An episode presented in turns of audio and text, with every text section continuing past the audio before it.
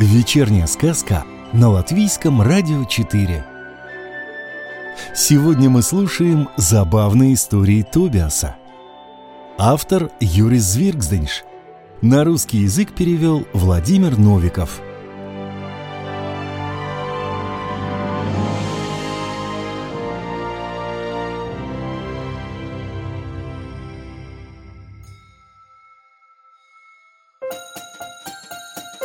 Приближается Рождество. Нас купят и подарят, в основном детям.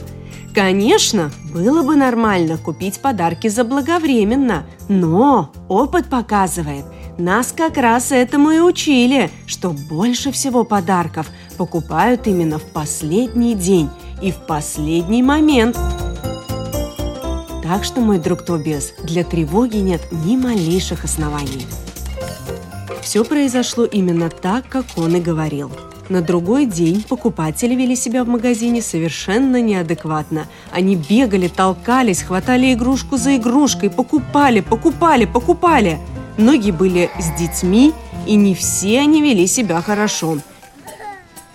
Находились такие, которые ныли, ревели и даже угрожали. Один мальчик потребовал, чтобы мама купила все, весь магазин – он катался по полу, брыкался и визжал так пронзительно и громко, что несчастные продавщицы были вынуждены бежать за валерьяновыми каплями. Для мамы, конечно.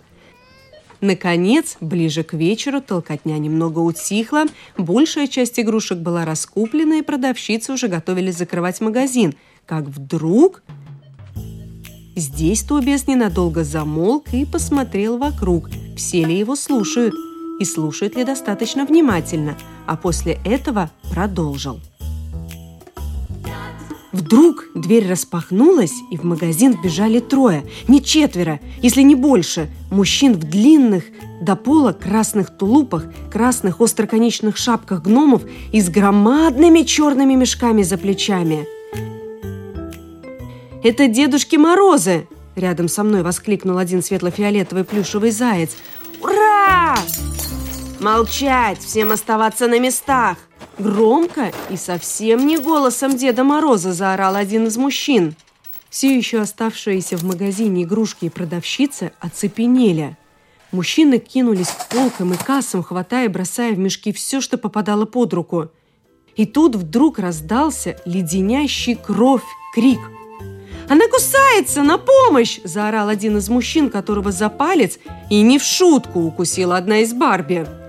Пользуясь суматохой, мой друг, пес-шериф прошептал тихо-тихо мне в самое ухо. «Это грабители. Они переоделись в Дедов Морозов. Спокойствие, только спокойствие. Закрой уши лапами, я буду действовать согласно инструкции». Вытащив из кармана очень быстро небольшую коробочку, он нажал красную кнопку. Весь магазин заполнила очень громкая пронзительная сирена – Тогда, выхватив пластмассовый пистолет, он с криком «Все на пол! Полиция!» бросился с полки вниз прямо на грабителей. Грабители оцепенели. Уж этого-то они не ожидали. И тут снаружи прозвучала еще одна сирена. Тоже очень громкая. У дверей, профырчав тормозами, остановилась полицейская машина.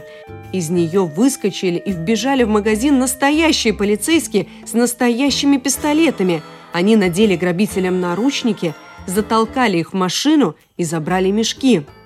«Мешки считаются вещественными доказательствами», – прошептал мне пес-шериф, на которого полицейские не обратили никакого внимания.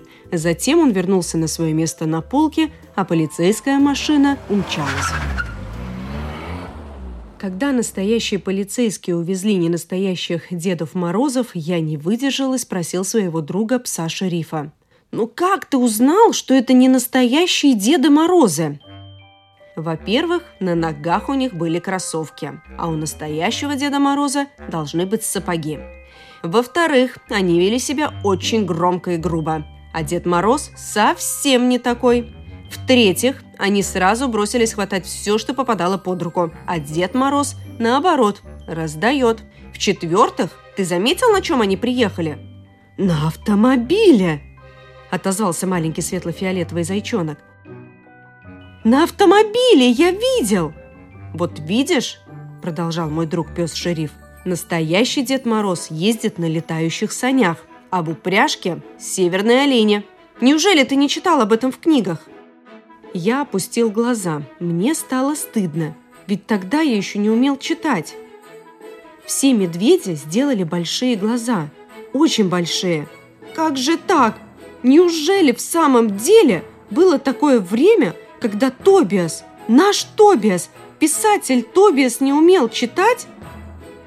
Но долго стыдиться мне не пришлось, так как здесь Тобиас ненадолго замолчал.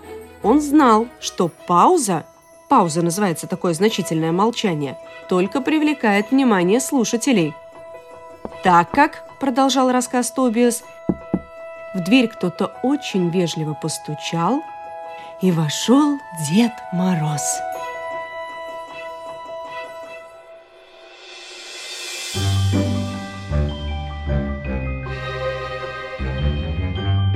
Сказку читала Екатерина Борзая. Продолжение забавных историй Тубиаса слушайте в понедельник.